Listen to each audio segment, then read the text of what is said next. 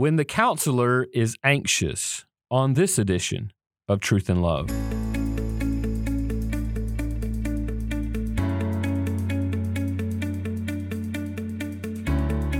I'm Dale Johnson, and you're listening to Truth and Love, a podcast of the Association of Certified Biblical Counselors, where we seek to provide biblical solutions for the problems that people face. This week on the podcast, I am delighted to have with me a dear friend of mine, Josh Weideman. Josh is a pastor at Grace Chapel in Denver, Colorado. He's one of our certified members, and I just have such a good time hanging out with Josh and talking to him about the things of God and uh, ways that we struggled in the past and ways that we can encourage one another. And I thought those discussions between us have been so fun that that I wanted you guys to to sit in on one of those. One of the topics, Josh, that that we have talked about extensively is this issue of anxiety. You've written a book about this, a book called The End of Anxiety that came out in 2020, and it was a very insightful uh, look at at how we think about anxiety, how we deal with it biblically. Being honest that we struggle with it is a good start, and then being able to answer those things from Scripture. And today, I want us to take a little bit of a different angle. I want us to think about this. You know, our mind is always trying to gain information so that we can help those that we counsel but it's not unusual that, that we're flawed as well. We are fleshly people. We live in this body of death. We struggle in the world. And we're not trying to conform our counselees to us. We're not the standard in this, right?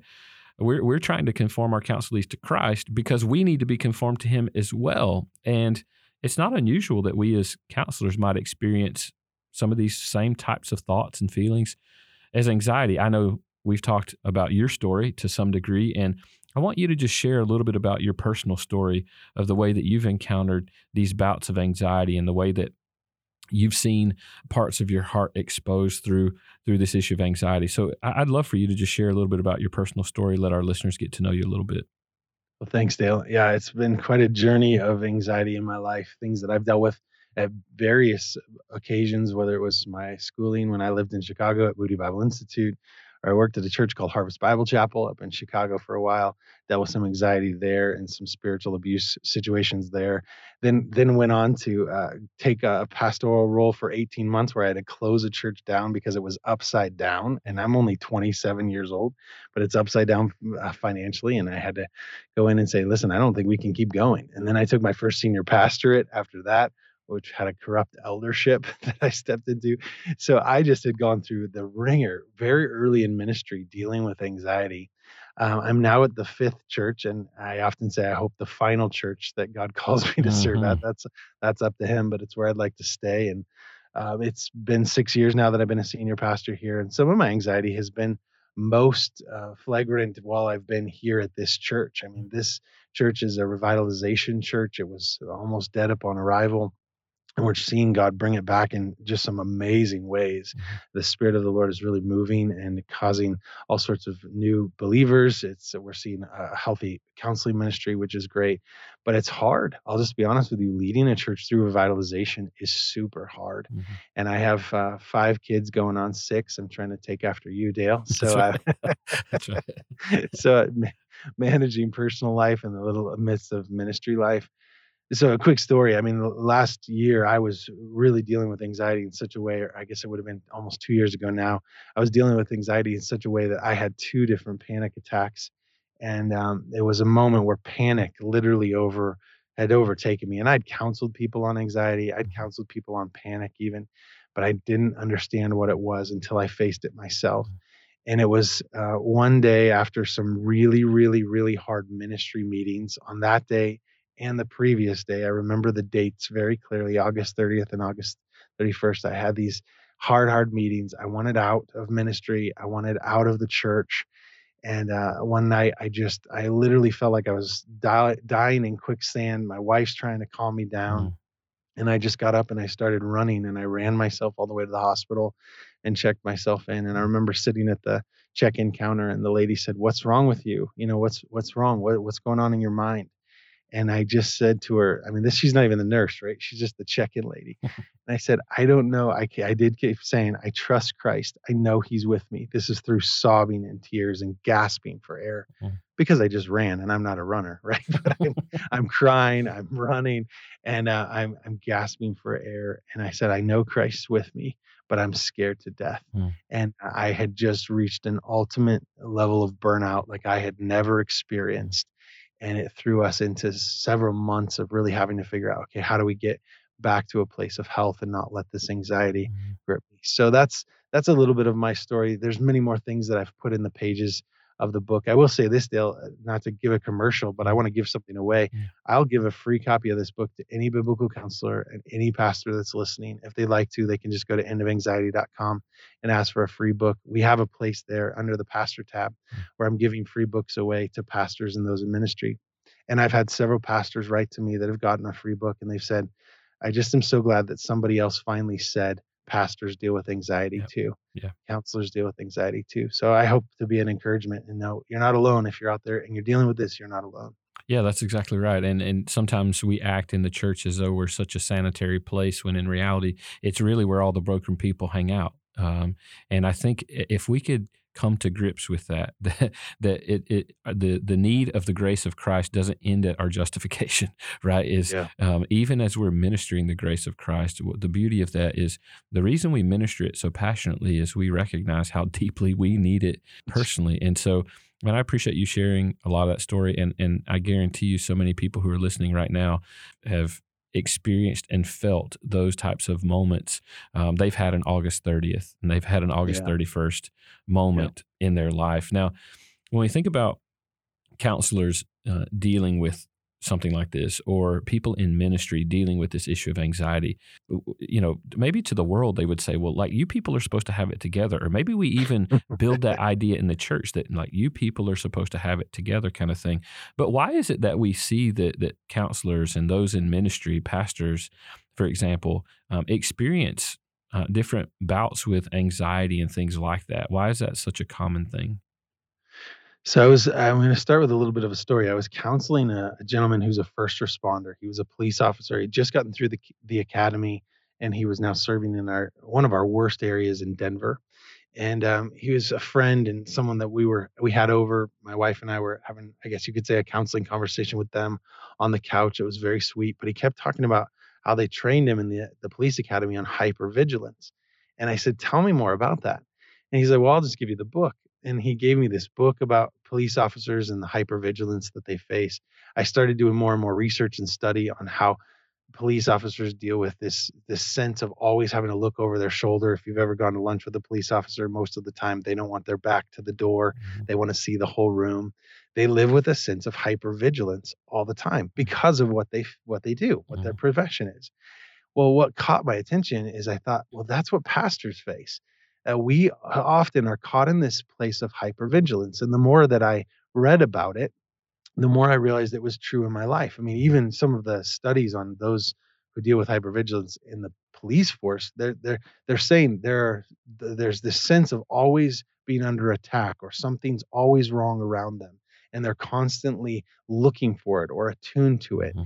And it actually will take them days to come down from a place of hypervigilance and for a police officer, those days of coming down from hypervigilance is the only days they have off and then they're right back into it. Mm-hmm. And I thought, man, that's the same thing for a pastor, yeah, right? Yeah. We go through hypervigilance all the time. So for me, I mean, it could it can be even with my email, right? Mm-hmm. I I will often say sometimes I open my inbox only to get slapped in the face mm-hmm. every single time because mm-hmm. there's always somebody who's mad about something, right?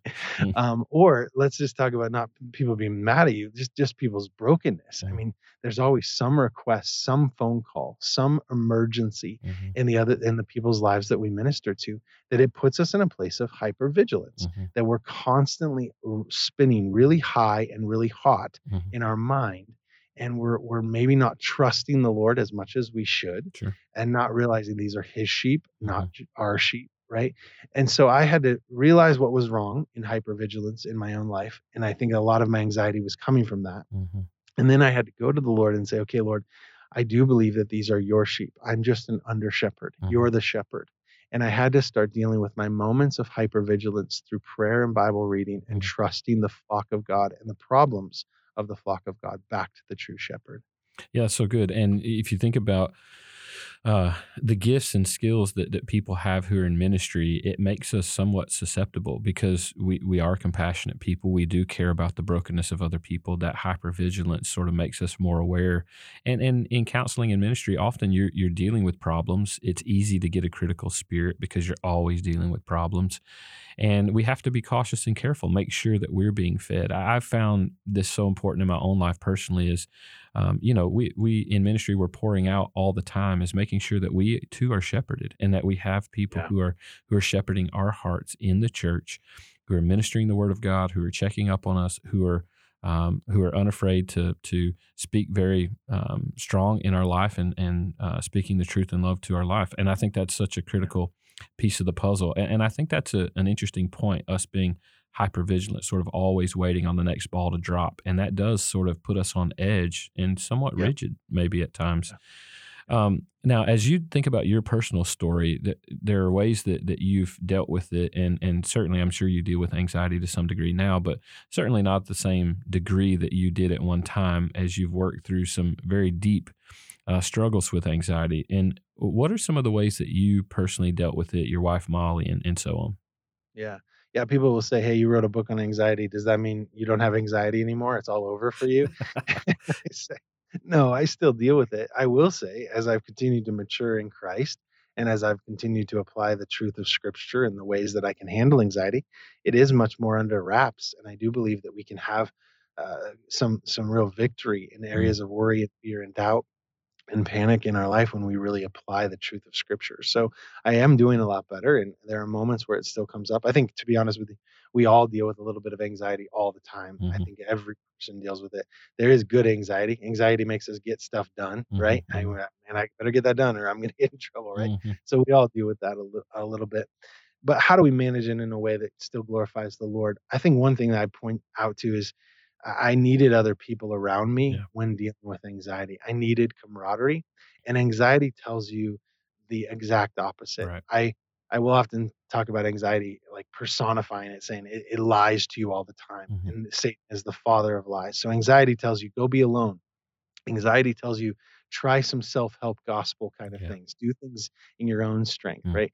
Anxiety is telling you the opposite of what God's telling you. Mhm. Well, one of the things I had to realize early on is I had to be with other people, Mhm. and uh, and that panic attack that I mentioned in uh, August, I I actually was laying in my bed the next day. My parents came and picked up the kids and took them away for the day. It was just Molly and I were listening to worship music, and I heard the front door open. And you have to understand, there's parts of my life that are pretty private. I don't just have people walk in, right? But this this man, his name is Jason. He's a faithful friend of mine. He just walked in my house. My wife had texted him saying, "Josh had a really hard night. Can you please pray?" He didn't just pray. He came over that morning in what was probably nothing more than his pajamas and a baseball hat, and he got in my room and he literally laid on one side of the bed and my wife was on the other and they grabbed my arms and they prayed Mm. and we cried and wept and jason still to this day is one of my closest friends and comrades uh, he's in the battle with me you know he's doing ministry all the time as well i think other pastors other biblical counselors i've learned the power of saying to others that are in the same type of work that we are in Mhm. hey i'm really struggling right now or i'm hurting right now or um, i need a little bit of more prayer right now than normal will you please commit to pray for me so camaraderie is important scripture memory has never been more important to me than it has been over the last couple of years Mhm. uh, not just prescribing in our biblical homework counselors but let's make sure we do it ourselves Mhm. and really memorizing scripture worship things like that have been really really helpful for me Yeah, and, and I don't think we have to hide behind our weakness. Um, Paul says he glories in his weakness because it's at that place that, that it's known that that Christ is the reason that anything good gets done, and and I think we need to embrace that. We need to be unafraid um, to embrace that as ministers, as biblical counselors, as well. Now, you didn't just stay in that bed. I mean, you're up now talking to me, podcasting, and and and all of that. You've written a book, and and so the Lord has done a good work in your heart, moving you back toward health. And this was a journey that the Lord was um, using your wife Molly in this process, and and several other people. Um, what were some of the ways that the Lord, um, even as you were in ministry, moved you back toward health? Yeah. Well, one thing that I've learned personally, um, but I think it applies to our counselees as well, is that anxiety, and I'll even throw in depression, anxiety and depression takes time. And what I mean by that is we as Christians, as we follow Christ, we must slow down a little bit Mhm. and take time to deal with what is happening in our hearts when we're feeling these overwhelming emotions. So we had to take time. We took several months off um, uh, from the majority of my duties. I was still preaching every single week. Uh, there was two two main years that I've really dealt with this over the last six years. But the the first year that I really dealt with anxiety, I had to preach every week, but I was absent from a lot of things at the church, like meetings and some of the things with our staff. I just told them, guys, I need, I need almost like a pseudo sabbatical. You Mm. know, I need just a little bit of break from some of the grind, so that I can just be with my wife, be in biblical counseling. We we put ourselves in biblical counseling with a, a great counselor. Um, so I, I had to just realize this takes time. I can't go at the same rate of speed that my life did before, Mhm. and so slowing down is important. Mhm. Now, I tried really hard to never neglect the call or neglect the sheep that were in front of me, Mhm. but I would do my best to either get them other help where they could have it, or I would say, sure, we can meet, but you just have to understand this is kind of the parameters of what I can give at the moment. Mhm. I, I thought of it a lot this way. It's like a cup, right? My cup was pretty empty. And Mhm. when you're dealing with anxiety or Yeah. worry or fear, your cup's really empty. So we could try to pretend that we have more to pour out, but I didn't have a lot to pour out. Mhm. And I'm not just talking spiritually. I mean even physically, Yeah. even mentally. I was tired. I wasn't always sleeping well. I wasn't eating. So I would go I was losing weight very quick quickly. So I wasn't physically in a place to give more than I had. And I think that was important. And really my wife, Molly, was good at saying you just don't have everything you want to give. She would often say that the spirit is willing, but your flesh is weak, my friend, and just slow down. And so we did. We slowed down we spent more time in the word we spent more time listening to scripture Mhm. memorizing scripture and even writing um, and reading personal study to basically counsel myself Mhm. so that i would continue to grow through this season so that's one thing i really want to say and it, it may sound so simple but I, I say that to any pastor or counselor that's listening that might be dealing with this or you find yourself dealing with this in the future it's okay to slow down Yeah. give yourself permission to slow down i had to go to my elders and say listen I got to slow down. I got to stop. I got to pull back from some things. Yeah. I need to get myself healthy. And I actually had even asked for them, asked them if I could go on sabbatical, a real sabbatical. Like, can I just be done for a while? Can I Mhm. just go away for a few months? My elders were gracious to actually say, we think that would be worse for you, Mm. but we want you to stay here. We want you to still preach, but do only what you can. I look back at that, Dale, and I say they were right. They, I had to trust other godly men and women in my life. Mm. Our elders are all males, but um, there were other. There, my mom was one voice that was very loud in my life. But these people were so encouraging to me to say, just slow down, Mhm. just just take this in, and really search what is the Lord trying to develop in you through this suffering. That's so important, and and I th- I think one of the key things that g- could be missed in what you just said is uh, the heart of humility, where even as pastors we need to be uh, under the authority or or submit ourselves to mutually to to other elders to Yeah. hear what they have to say. They love us, they want to care for us, and that that's such an important relationship to have. Now, one final thing, and I want you to just give some brief advice. There Yeah. are lots of people who are hearing what you're saying. They're identifying exactly with what you're saying. They know it. They they know experientially what you're talking about. What advice would you give those people who are struggling deeply with anxiety? Maybe they're feeling burnout in ministry as counselors or as pastors. What are some what, what are some pieces of advice that you would give them? Well, I would say first and foremost, use this as an opportunity to develop a deeper trust in the Lord. Mm. That you have to trust Him to be able to minister for Him. Mhm. And so that's what the Lord did in my time alone with Him or my time in biblical counseling. He developed in me a greater trust. I want to use this verse to answer your question, Dale. Romans chapter 15, verse 13 says, May the God of hope fill you with all joy and peace in believing. That's just the first half, but it says, may fill you with joy and peace in believing. That phrase, in believing, this idea of growing in my belief, growing in my trust of the Lord, is the very thing by which I, I was able to experience a greater filling of hope, Mm. a filling of joy, and a filling of peace. The second half of this verse says, so that by the power of the Holy Spirit, you may abound in hope.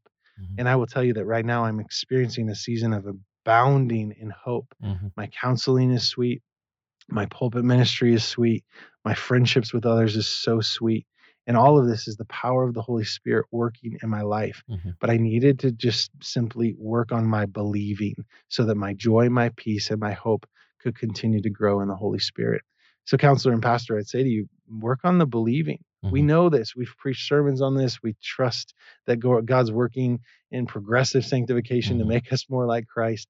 But are you stopping enough to really work on your own soul or to allow the Holy Spirit to work on your own soul so that you may abound in hope? Mm-hmm. And remember, that takes time, that takes discipline, mm-hmm. but keep your eyes fixed on the prize, the upward calling that we have in Jesus Christ. And I may add to that just invite other mature believers to hold your arms up.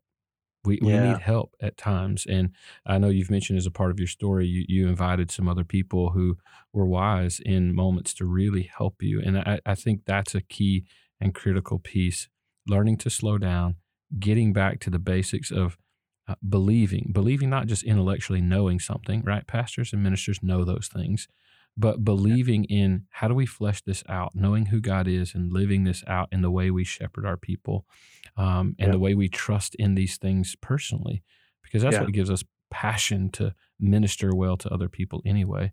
Uh, and yeah. then being able to give ourselves permission to slow down. What, what an important uh, thing. Josh, this has been a really important conversation, and there are going to be thousands of people who listen to this and so many of those people will be able to identify. And I pray it's been an encouragement to them. So thank you for being willing, first of all, to share the story. Thanks for writing the book, uh, The End yeah. of Anxiety, and uh, and continuing to minister uh, through weakness. Thank you. Thanks, Dale.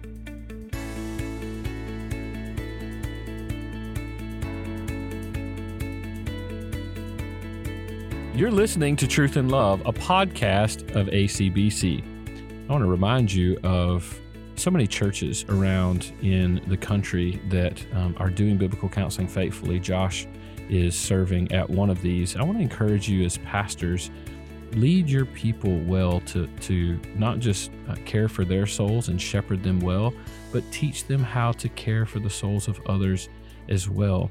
And Josh is doing such a wonderful job, I think, in at his church in Denver, Grace Chapel, and uh, so many of our training centers around the country are uh, seeking to do this as well. And I would encourage you as a pastor, as a ministry leader, reach out to some of these churches and training centers around the country who are seeking to do this type of work and find uh, brothers and sisters who are uh, attempting to minister the scriptures well and see churches radically changed in the way in which they build a culture that, that cares for one another deeply because we know we're not a sanitary people, right? I mean, we have been washed clean by the blood of Christ, but we still wrestle in a body of death. We are we are broken people trusting in what Christ has granted to us through his death, burial, and resurrection. And uh, I want to encourage you, reach out to some of our training centers. And you say, well, how do I find out about those places? And churches that are, are that are trying to use biblical counseling to minister the scriptures to those who are broken.